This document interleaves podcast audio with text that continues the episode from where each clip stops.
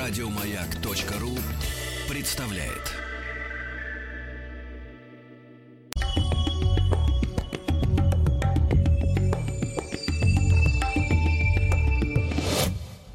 Лекториум. Друзья мои, итак, наш специальный проект Лекториум традиционно по вторникам, и сегодня будет очень горячая тема, горячая для всех, кто следит за новостями, за альтернативными, конечно, новостями и теориями, и даже о криминальных новостях, потому что мы сегодня поговорим о новых сетях скоростных, скоростного, э, скоростной передачи данных, а именно и 5G, и вот есть у нас э, новости и средств массовой информации о том, что российские ученые создали сверхбыстрый роутер для передачи данных уже в 6G. То есть нет еще достаточного количества вышек э, пятерок, угу. но уже есть роутер э, с цифрой 6. Фантастика. И вот обо всем об этом, ну, насколько у нас хватит времени, мы поговорим с Евгением Михайловичем Хоровым. Евгений Михайлович, доброе утро. Доброе утро.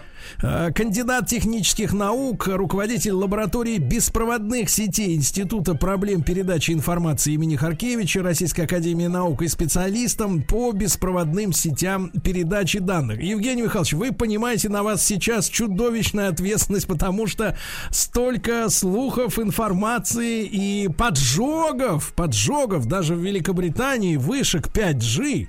Э, Все это, вот можно я с вами поделюсь житейскими страхами страхами сначала, а потом мы уже перейдем к научному обзору, да? Ну, чтобы снять, как говорится, давление внутричерепное. Евгений Михайлович, значит, смотрите, реально, это было в новостях, это звучит и на центральных каналах, где угодно, и в Ютьюбе вообще все это, этим заполнена история такая, что Значит, э, вброс произошел информации. Я не говорю сейчас лживый или правдивый, просто вброс информации, которая сподвигла на самый настоящий вандализм, на диверсии, на поджоги этих вышек. Из-за чего? Значит, э, людям попытались объяснить, э, что новый вот этот стандарт 5G, ну, как я понимаю, из тех же ютубовских всяких роликов, которые люди слушают, смотрят так же, как и нашу программу, поэтому, в принципе, сегодня в информационном поле все равны, и поэтому надо разбираться э, по-серьезному, да?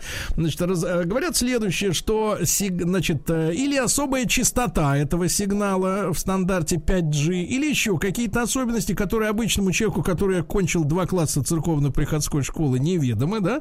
Вот эти волны, они могут как напрямую, значит, жарить мозг человека внутри черепа, так и, например, значит, активировать вакцины внутри организма человека, либо напрямую коронавирус, который, конечно, имеет искусственную природу из секретных э, американских лабораторий, вот, и, значит, активировать на свое усмотрение и превращать человека в живого киборга, потому что эти вирусы, они засаживаются прямо в мозг, а через 5G им можно будет управлять как мочим манкуртом. Вот так. Но я попытался полегче это все рассказать. Евгений Михайлович, э, э, скажите, пожалуйста, вот первый вопрос. Действительно, вот, вот мы уже кое-как привыкли к 4G, да? Вот а, нам говорят иногда технические специалисты, что для речи, для пользования интернетом, для YouTube того же 4G, в принципе, уже и за глаза хватает. Ну, имеется в виду пропускной способности.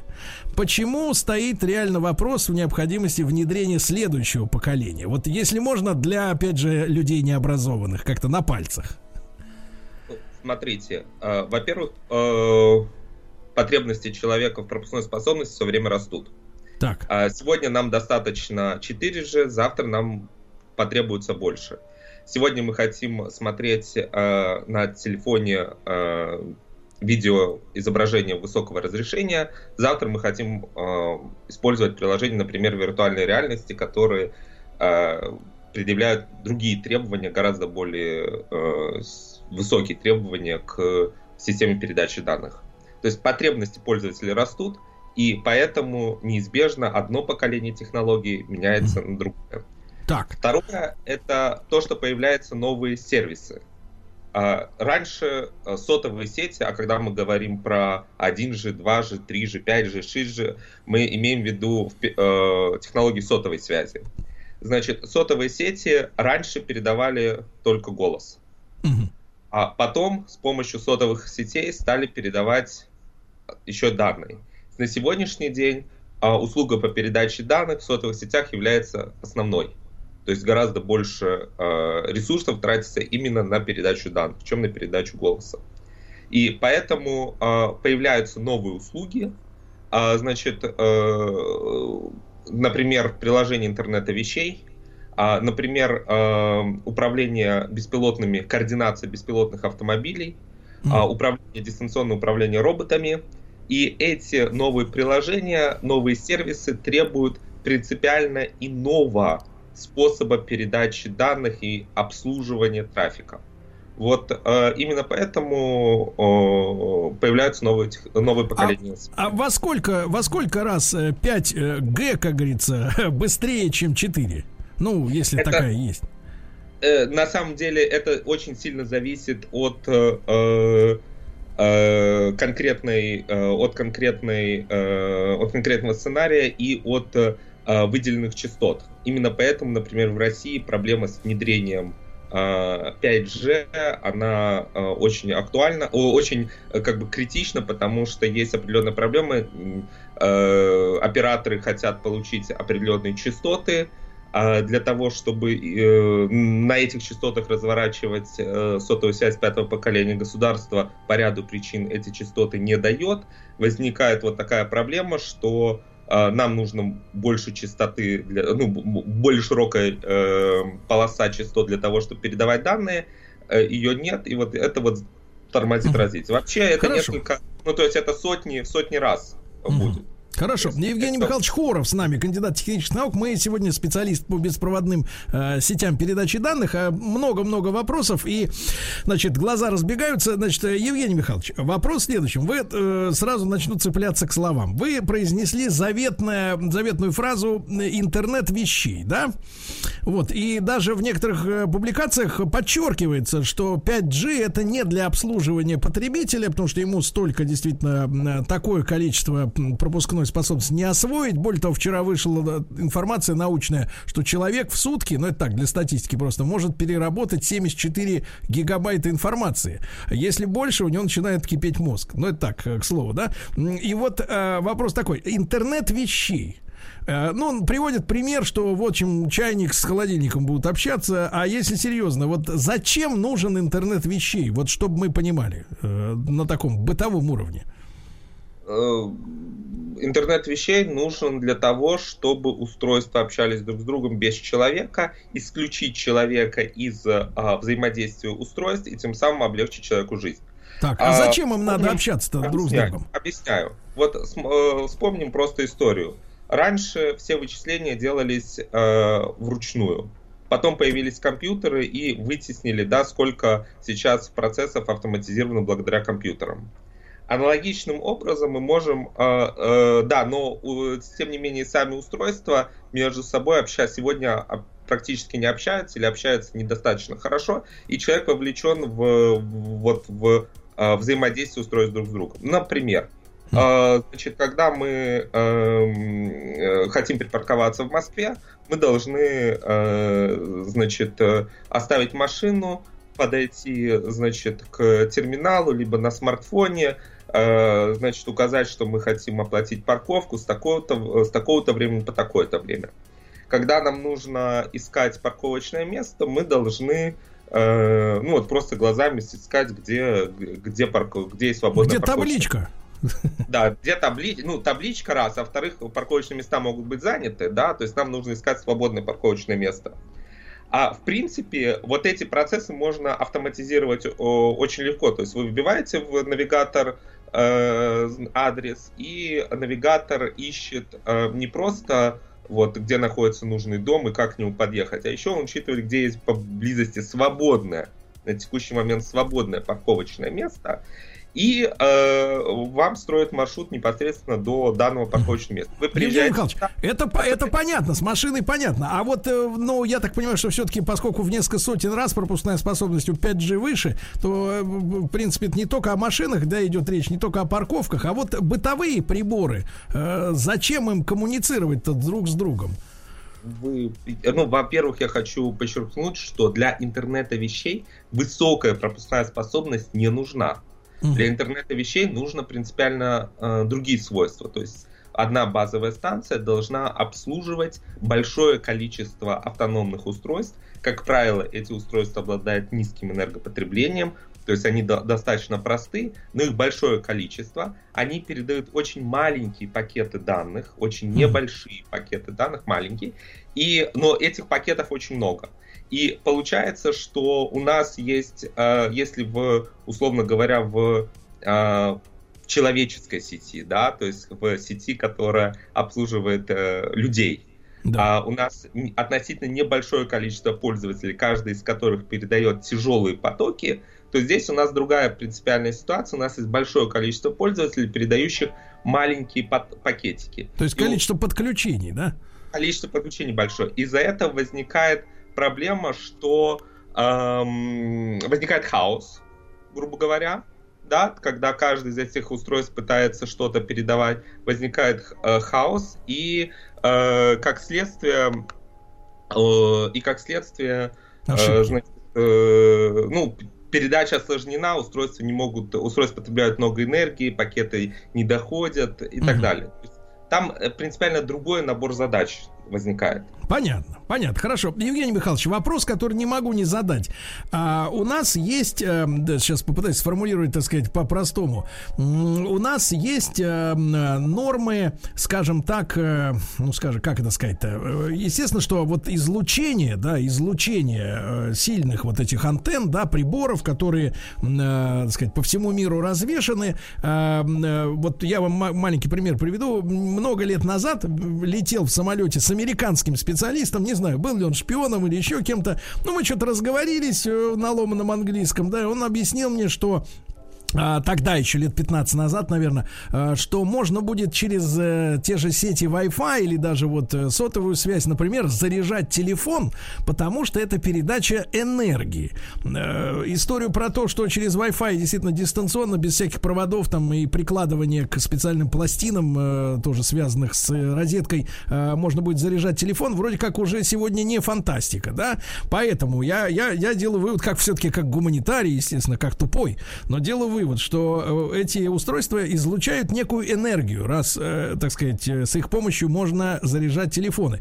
И вот это радиологическая, скажем так, безопасность, безопасность магнитного поля, безопасность излучения, да, которое эти устройства производят, насколько, в принципе, это контролируется, и это безопасность имеется в виду, и, и насколько новые сети, работающие на других частотах, они могут, соответственно, как-то э, еще больше выдавать получать э, энергии, которая, ну, не очевидно для обычного человека, что она безвредна. Вот что вы как специалист по этому поводу думаете? Ну, во-первых, э, я хочу отметить, что э, заряжать телефон по-прежнему с помощью сети Wi-Fi невозможно. И во всех экспериментах, которые делаются, энергия передается в очень маленьком объеме на очень небольшое расстояние. Mm. Здесь нужно понимать. То есть сейчас, да, это огромное направление есть по э, разработке методов передачи энергии на больш... беспроводной передачи энергии на большое расстояние, но э, до практического внедрения пока вот в, э, скажем так, в обычные пользовательские устройства пока еще очень-очень далеко. Хорошо. Хорошо, так. А, значит, в любом случае, да, вот мощность, э, вот, коль вы упомянули Wi-Fi, значит, мощность базовой станции, э, точки доступа Wi-Fi 1 Вт мощность лучей. 1 ватт. Что такое 1 ватт? Ну, лампочка накаливания, которая в потолке, да, она э, там 40 ватт, 75 ватт, 100 ватт. Вот. Ну, если аналоговая. Да? Да, нет, извините, а что, а что значит аналоговое? А то, то, то электромагнитное излучение. Mm. Да, то есть а на самом мы, деле... Мы имеем, в виду, мы имеем в виду не потребляемую мощность, а яркость, да, вот? Ну, нет, почему? Потребляемую мощность. Просто это она просто лампочка, если лампочка накаливания, накаливания она излучает не только с видимым спектром, но еще и в тепловом, в инфракрасном. Но да. в любом случае излучается это и то, и то электромагнитное излучение. Да. Вот электромагнитное излучение в этом плане от эм, точки доступа Wi-Fi, оно в, там, почти в сотню раз меньше. Угу.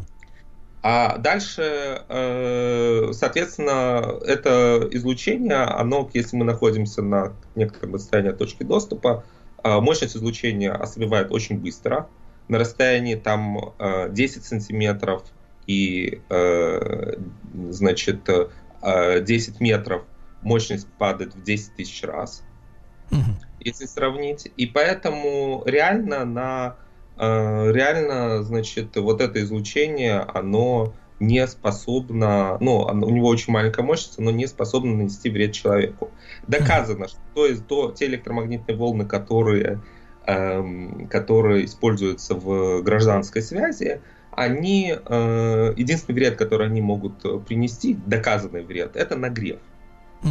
Ну, именно поэтому, например, э, микроволновые печи, СВЧ используют тот же самый диапазон радиочастот, что и Wi-Fi. Но просто внутри микроволновой печи а мощность там в тысячу раз больше. И благодаря этому, благодаря тому, что там мощность больше и, э, значит, вода, которая находится в продуктах, нагревается, и пища готовится. Вот сколько нам потребуется телефонов для того, чтобы достигнуть такого эффекта? Ну, огромное количество их нужно вместе как-то расположить. А, а вот, э, Евгений Михайлович, с бытовыми этими приборами понятно, 1 ватт, все понятно. Хотя вот не раз замечал, что при работе микроволновки Wi-Fi глохнет через минуты через две. И это, э, и это на самом деле очень э, правильное наблюдение и действительно так. Дело в том, что изоляция, изоляция микроволновой печи, она не идеальна, и из-за этого небольшое количество излучения выходит за пределы микроволновой печи. И поэтому, э, если рядом будет находиться Wi-Fi прибор, то поскольку частота та же самая, вот фактически микроволнов, э, микроволновка шумит для Wi-Fi, и мы Wi-Fi устройство не может э, принять передачу, более того, оно даже не может инициировать передачу, потому что считает, что канал занят. Хорошо, хорошо. Евгений да. Михайлович, а вот важная тема с этими передатчиками, потому что мы же все видим эти антенны, да, они в десятки раз больше, чем антенки, которые стоят на Wi-Fi роутерах. Вот э, это излучение, оно какого свойства? И вот эта гигиена, условно говоря, так сказать, вот этих электромагнитных волн, э, так сказать, что нам э, предписывает, на каком расстоянии безопасном находиться от базовиков? Ну, смотрите, если мы говорим про базовые станции сотовой сети, то там действительно мощность больше, там могут использоваться десятки ватт излучаемой мощности, но эти базовые, эти базовые станции располагаются, как правило, на некоторой поверхности, над некоторой высотой над поверхностью Земли, и эта высота и расположение э, определяется таким образом, чтобы если человек вот будет стоять под базовой станцией внизу, до него уже доходило излучение ну, меньше порога, который считается, что безопасно для человека. Еще раз, здесь исключительно речь идет про нагрев, и поэтому, ну, представьте, если вы находитесь на расстоянии там 10 э, метров или 5 метров от лампочки накаливания, насколько сильно нагреется ваша рука, ухо, там, не знаю. Нос. очень, очень маленькое, очень маленькое, очень маленькое излучение. То есть речь идет, э, речь идет и, и в зависимости от, я правильно понимаю, в зависимости от формата, там 3G, 4G, 5G, суть не меняется. То есть речь идет только о нагреве, вот э, повышении температуры, правильно? Вот те вы, вы перечислили техно, э, значит, поколение технологий сотовой связи, в них у всех, в них всех используются примерно одни и те же радиоволны. То есть меняется то, как меняется правило, по которым с помощью этих радиоволн э, передается информация. То есть ага. плюс-минус примерно одно и то же. Хорошо, идет, хорошо, условно, хорошо. Евгений она... Михайлович, мы тогда продолжим с вами наш разговор сразу после новостей середины часа. Евгений Михайлович Хоров, кандидат технических наук, руководитель лаборатории беспроводных сетей Института проблем передачи информации, специалист по беспроводным сетям передачи данных. Э, ваши вопросы можете задавать в наш WhatsApp, вы знаете его номер.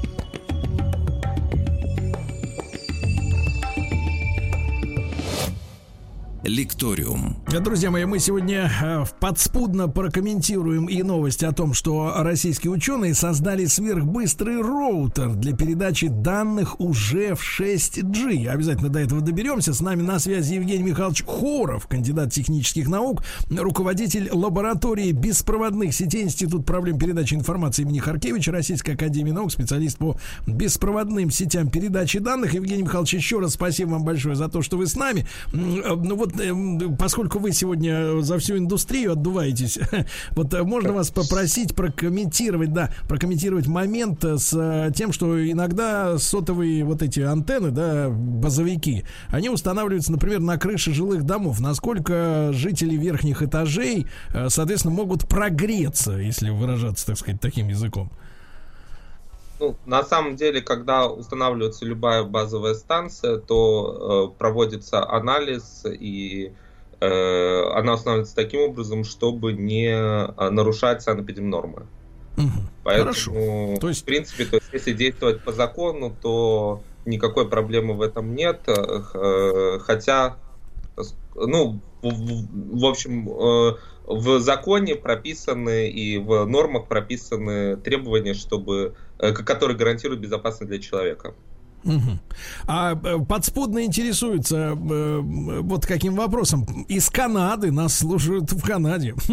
Зачем Илон Маск запускает спутники беспроводного интернета? Какое у них будет излучение, если они, так сказать, будут связываться через такое, ну, такое расстояние? Ну, наверное, может быть, это не совсем наш сегодняшний вопрос. Хотя, если э, есть что на эту тему, Евгений Михайлович, сказать, э, к, ведь э, мы же понимаем, что э, вот от, от тебя до базовой станции должно быть какое-то расстояние, да, определенное. Э, я не знаю, сколько конкретно километров, да, на, на какое количество километров добивают э, сегодня базовики в той же там ну, области, например, да, э, по трассам. Но видно, что, например, на стыках районов административных связь хромает, потому что, видимо, есть какая-то система административного деления, в том числе и распределение этих вышек, и иногда связь пропадает, вот особенно если по трассе едешь быстро или не быстро. Вот. А что касается, вот действительно, спутник висит э, где-то там э, в сотнях километрах э, на геостационарной орбите, и каким образом он может добить до телефона на Земле, если есть какие-то на эту тему соображения, Евгений Михайлович? Ну, во-первых, геостационарная орбита все-таки дальше находится, чем сотни километров, и использование геостационарной орбиты для передачи данных возможно, но это сопряжено с очень большой задержкой. Надо помнить просто, что свет за одну, э, ну, что скорость света конечна, 300 э, тысяч э, километров в секунду, и это значит, что если это значит, что у нас, если, допустим, ну, чем, дальше, чем дальше мы находимся, да, то есть чем дальше мы находимся от антенны? от спутника, от антенны, тем больше у нас будет задержка. Естественно, когда говорят, что сети там 5G должны будут обеспечить задержку в одну миллисекунду, то это сразу накладывает э, э, ограничения, в том числе и на э, то расстояние, на котором могут находиться э, базовые станции. И базовые станции, ну, на самом деле ограничение получается очень, э, скажем так, очень большое, да, там 300 километров, но нужно понимать, что э, на спутниках такую задержку никак не получить. Mm-hmm. Просто потому, что спутники летают выше. Угу. Хорошо, ну это посмотрим, как у него получится. Евгений Михайлович, ну. что касается вот темы, от которой мы оттолкнулись, да, э, наши создали сверхбыстрый роутер для передачи данных в 6G. Э, это с бытовой точки зрения. А если как бы роутер это, это штука для того, чтобы с мобильными устройствами связываться, правильно имеется в виду? Ну. Э, то есть, если мы еще, как говорится, 5G еще не освоили, то где взять устройства, которые в, вот в этом режиме работать могут? Ну, я хочу сказать, что, к сожалению, очень много в средств массовой информации журналисты пытаются публиковать э, статьи на горящие темы, ну, хайпануть, да, э, выражать бытовым языком. Э, э, там в начале года э, было куча статей э, про то, что 5G вызывает коронавирус, А сейчас вот появилась статья, что российские ученые создали роутер для 6G. Здесь, если разобраться, даже в тексте статьи понятно, что э, заголовок не имеет э, никакого отношения к действительности, поэтому действительно очень жаль коллег, которые оказались, э, ну вот, Ответственными, да? Они, в общем-то, делали некоторые исследования, но их это исследование писали совсем не так, как совсем неправильно. Значит, э, про 6G до сих пор еще э, толком не урегулированы требования, да, то есть что, какие требования э, Стандарты. должны предъявляться к сетям шестого поколения. Понятно, что речь будет идти о еще больших скоростях передачи данных. Понятно, что теперь произойдет смещение, ну, как бы объединение разных требований вместе. То есть, если для 5G требования выдвигаются либо высокие скорости, либо сверхнадежная связь с малой задержкой, на самом деле очень трудно обеспечить и то, и то одновременно, то, например, для 6G э, часто рассматривают требование, что э, значит, э, сверхнадежная связь с малой задержкой и с высокой скоростью. Это нужно, например, для приложения виртуальной реальности.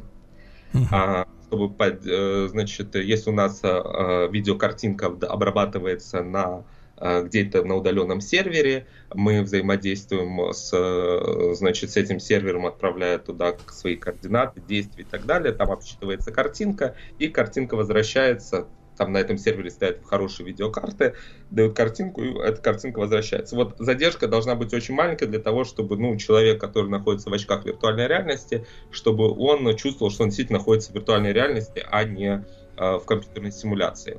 И э, в этом плане, э, в этом плане, э, значит, э, ну вот есть есть ряд э, есть ряд направлений, в котором по идее должны разрабатывать, должны развиваться сети э, и вот шестого поколения, как, как, каким требованиям должны удовлетворять сети шестого поколения. Другим применением является там большое, значит, не просто Э, высокая скорость, а высокая скорость передачи данных для большого количества одновременно подключенных устройств. Mm-hmm. Это еще одно да, направление. Но четко требования только сейчас формируются, э, и поэтому раз еще нет четко требований, нельзя говорить, что есть технология технологии передачи данных. Технологии Евгений Михайлович, ну, а по, да, Евгений Михайлович, по вашему опыту, э, о каком примерно периоде времени, ну вот вы отслеживаете, да, развитие индустрии. Мы долго-долго жили в условиях Эдша, потом э, революция произошла 3G,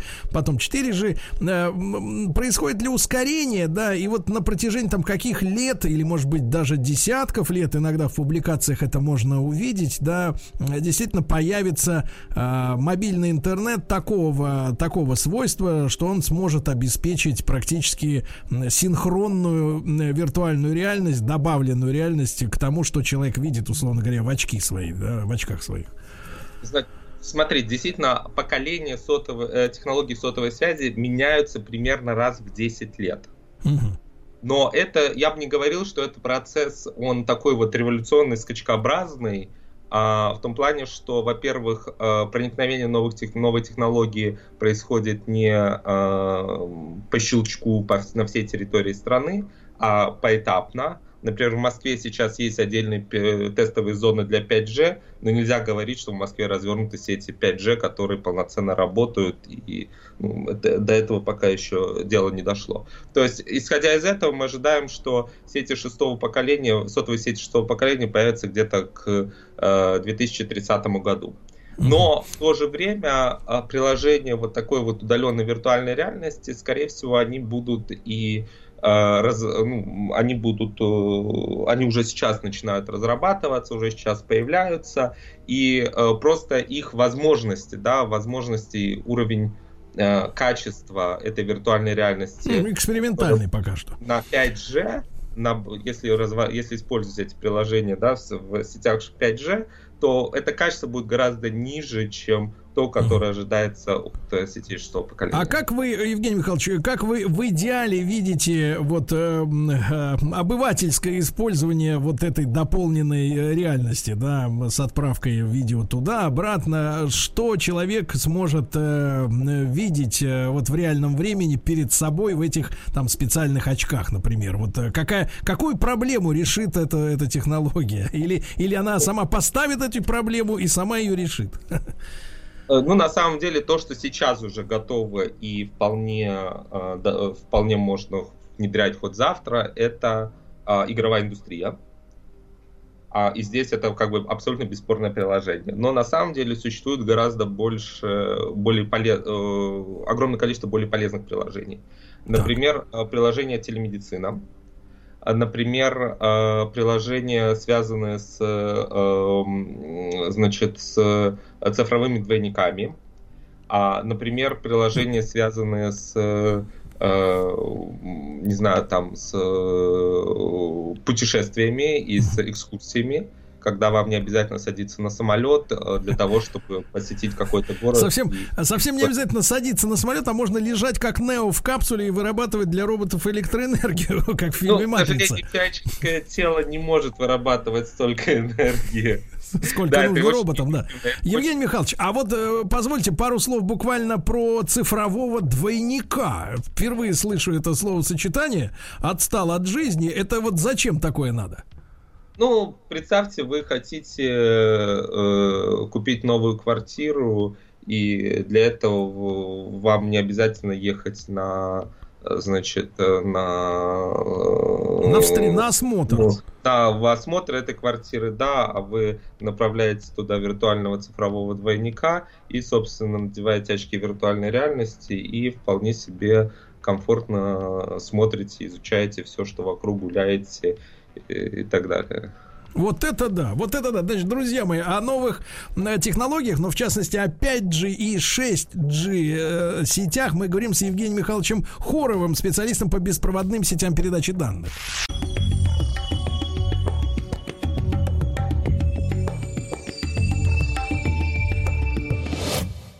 Лекториум. Ну что же, общественность сколыхнулась, друзья мои, потому что сегодня мы у нас э, делаем эфир не в этом часе не с писателем-фантастом, а с э, руководителем лаборатории беспроводных сетей Институт проблем передачи информации имени Харкевича Российской Академии Наук э, Евгением Михайловичем Хоровым. Еще раз ему большое спасибо за то, что он с нами сегодня. Евгений Михайлович, ну общественность взбудоражена фразой «цифровой двойник». Вы вот сказали, что можно будет квартиру пойти и посмотреть где-нибудь в другом районе или в другом городе. А ведь да так можно, извините, можно, да. Э, так можно и к женщине заявиться в виде цифрового mm-hmm. двойника.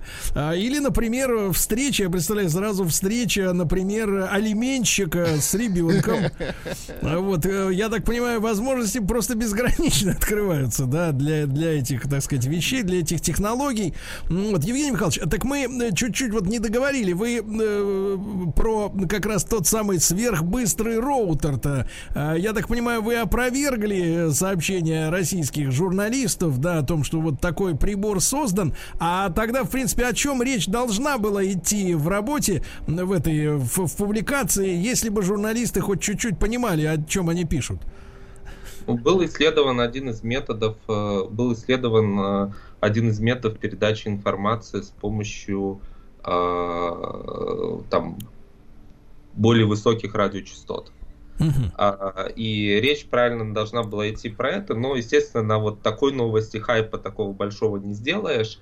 А, и поэтому, да, тем более, да, если мы говорим про 6G, то там э, понятие роутера, оно вообще из другой оперы. А, в общем, просто получилось, получилось как получилось, ну, ну, в общем, навра, это, это, это, это, к сожалению, не часто бывает. Нет, это ни в коем случае не умаляет, это ни в коем случае не умаляет тех исследований, которые коллеги сделали, но это реально это исследование, это не до создания, до создания э, устройства, до создания технологий еще очень-очень много времени, еще очень-очень много работы, и причем э, эта работа проводится э, учеными, проводится высокотехнологичными компаниями, и э, еще очень-очень много надо сделать, чтобы это действительно стало реальностью. Евгений Михайлович, э, ну, может быть, мы не отдаем себе отчета, потому что наша жизнь, она полна волшебств, э, потому что когда ты в руке держишь смартфон и можешь э, на лужайке или там в лесу посмотреть прямую трансляцию футбольного матча или позвонить на другую, бесплатно позвонить фактически по видеосвязи на другой конец земного шарика, это все на самом деле волшебство, мы просто к этому так привыкли, что не отдаем себе в этом отчета. Но вот как с вашей точки зрения, вот эти новые технологии, та же технология 5G, когда она, ну, будут регулированы вопросы наверняка с частотами, появится устройство, они будут друг с другом общаться, скорость будет хорошая. Это изменит как-то, как вы думаете, экономическую составляющую жизни? Ну, вот говорить о социальной стороне даже страшно отчасти, потому что маячит на горизонте сериал «Черное зеркало», наверное, ну, как-то, ну, оптимистические серии, там все-таки не все так плохо, но большинство сюжетов, конечно, э, запугивают запугивают а, аудиторию. Но тем не менее, наша жизнь изменится, то есть э, вот э, и, и в каком промежутке времени вы предполагаете эти такие тектонические изменения в, в образе жизни прежде всего и в образе труда? А, интернет-технологии, беспроводная связь, безусловно, влияет на все сферы деятельности человека, на экономику, на социальную жизнь. И, безусловно, каждое новое поколение технологий связи э, меняет ее. А, значит, э, что ожидается от сетей пятого поколения? Ну, помимо того, что там автоматизация, еще большей скорости, а, я бы сказал, что наиболее таким ярким применением будут беспилотная координация беспилотных автомобилей. Сейчас беспилотные автомобили только появляются, но фактически э, единственное, что они э, дают, единственное вот как бы дополнительно, единственная польза от них это то, что человек может отстраниться от управления автомобилем. Угу. А, но если таких автомобилей будет много, и если они будут, э, если можно будет э, позволить им скоординировать свои движения друг с другом, то это существенно изменит э, всю транспортную инфраструктуру. Появятся э, перекрестки без светофоров. Представьте себе два потока машин просто проход, двигающиеся по, по перпендикулярному. Сквозь друг друга, да. Просто сквозь друг друга проходят, потому что их движения рассчитаны и их движения синхронизованы до ну, да. там, сантиметра. И э, вот именно такая координация станет возможным, в том числе благодаря сетям пятого поколения. Поэтому ожидается, что после того, как будут развернуты сети пятого поколения, а, произойдет ряд революционных изменений, вот в том числе в транспортной инфраструктуре, которую я сейчас описал. Безусловно, появление такого, такой синхронизации автомобилей позволит сделать дороги уже, а позволит избавить город от пробок и э, существенно преобразит город. Да-да, но если...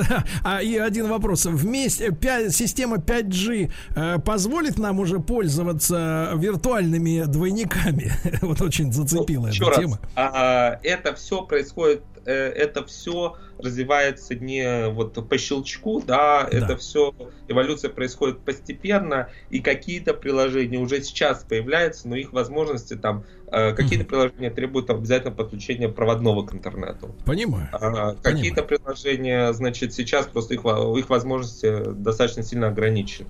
Хорошо. Безусловно, Э, Хорошо, Евгений Михайлович, прошу простить, время э, нашего общения, да, пролетело незаметно. Э, я думаю, что наши внимательные слушатели почерпнули для себя много интересного. Евгений Михайлович Хоров, специалист по беспроводным сетям передачи данных, был с нами. Ему огромное спасибо за консультацию. Еще больше подкастов на радиомаяк.ру